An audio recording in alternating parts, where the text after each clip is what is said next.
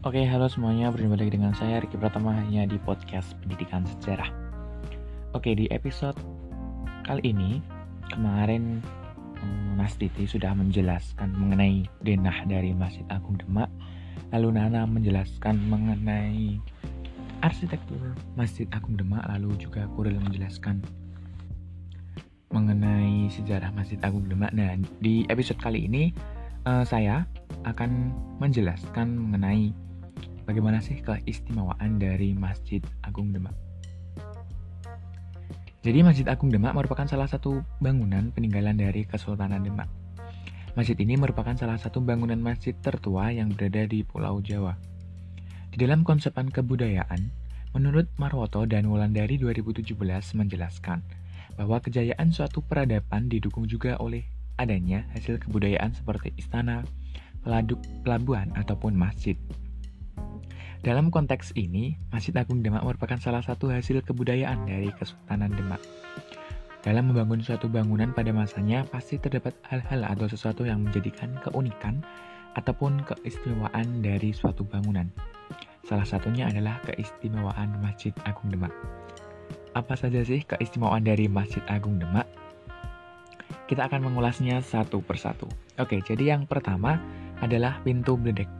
Pintu ini merupakan bagian yang menjadi keistimewaan dari Masjid Agung Demak. Pintu ini dinamakan pintu bledek ataupun pintu petir. Di dalam bahasa Jawa, pintu ini disebut sebagai lawang bledek dan menjadikan pintu ini sebagai pintu utama pada masanya.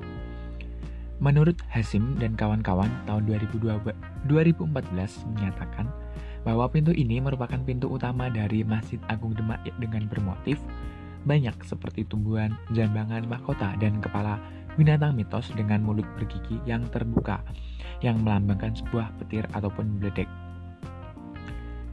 Di dalam artikel menurut republika.co.id, pintu beledek ini merupakan pintu yang dibuat oleh Ki Ageng Selo pada tahun 1466 Masehi. Selain itu, pintu beledek ini termasuk juga prasasti Condro Sengkolo yang berbunyi Nogo Mulat Salirowangi. Asal mula nama pintu ini banyak sekali terdapat asumsi yang menyatakan bahwa pintu ini digunakan sebagai anti petir sehingga namanya menjadi pintu beledek.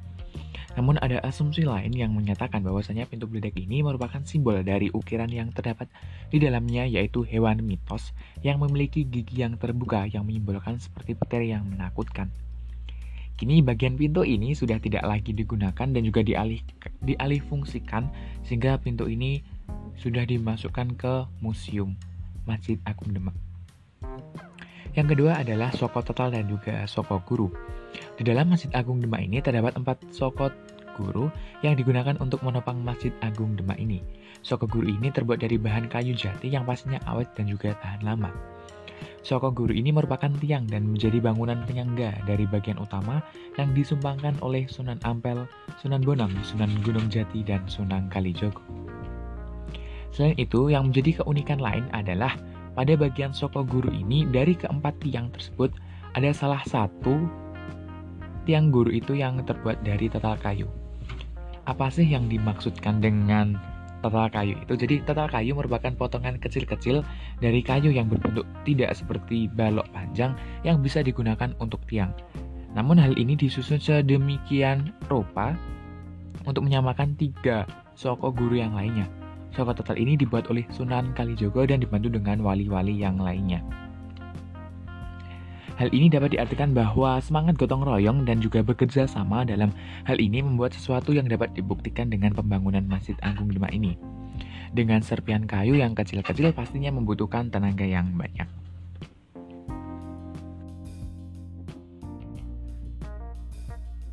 Oke, yang ketiga adalah kolam wudhu. Jadi kolam wudhu ini merupakan salah satu bagian dari Masjid Agung Demak yang tepatnya berada di samping depan Masjid Agung Demak. Kolam wudhu ini pada mulanya digunakan sebagai tempat wudhu dan dibangun beriringan dengan dibangunnya Masjid Agung Demak ini. Dalam kolam tersebut terdapat batu-batu yang tegak yang berukuran dari ada yang kecil, berukuran sedang dan juga ada yang berukuran besar.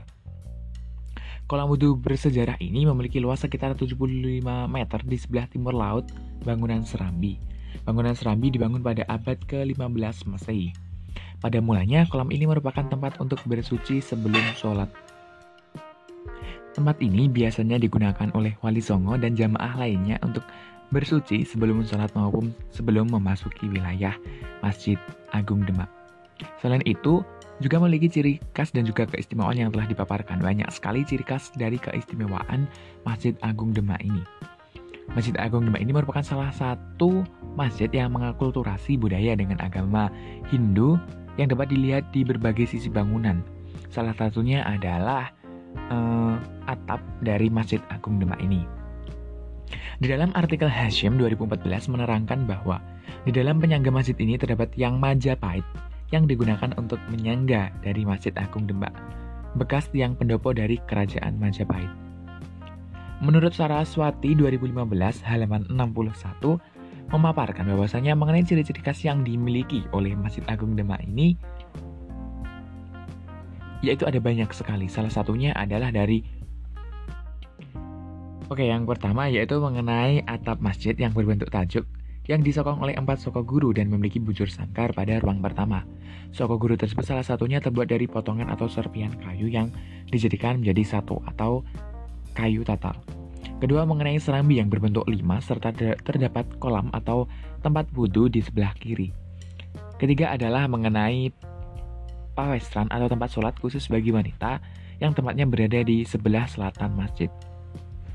Pada dasarnya banyak sekali ciri khas yang dimiliki atau memiliki unsur-unsur kecil di dalam Masjid Agung Demak. Dan dapat dijadikan sebagai keistimewaan atau dapat digunakan sebagai ciri khas yang dimiliki oleh Masjid Agung Demak ini. Dan juga menjadi penguat-penguat keistimewaan Masjid Agung Demak ini dibandingkan dengan masjid yang lainnya. Meskipun banyak beberapa benda dan ruangan yang telah direnovasi bahkan dimuseumkan guna untuk menjadi kelestarian dan juga supaya anak cucu kelak tetap dapat melihat dari peninggalan masa terdahulu.